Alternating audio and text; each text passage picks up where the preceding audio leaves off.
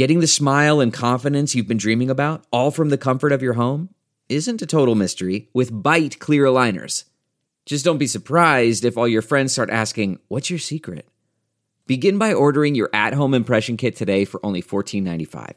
Byte clear aligners are doctor directed and delivered to your door. Treatment costs thousands less than braces, plus, they offer flexible financing, accept eligible insurance, and you can pay with your HSA FSA.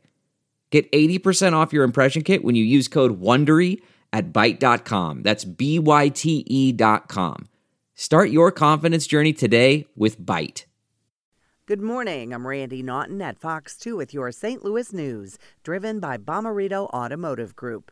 The coronavirus pandemic is still growing in Missouri and Illinois. In Missouri, 183 people are now confirmed to have the virus. Four people have died, including the first death in St. Charles County, a man in his 70s. In Illinois, 1,285 people are confirmed to have the virus. 12 have died. There are also more orders to stay home.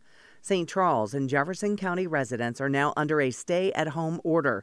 They join St. Louis City and St. Louis County. St. Louis Public Schools will stay closed until at least April 22nd. Jefferson County schools will be closed through April 24th. An employee at the Circle K off Elm Street in St. Charles tested positive for COVID 19. St. Charles County Police confirmed the store is closed voluntarily. The county is now investigating to see who that person came into contact with.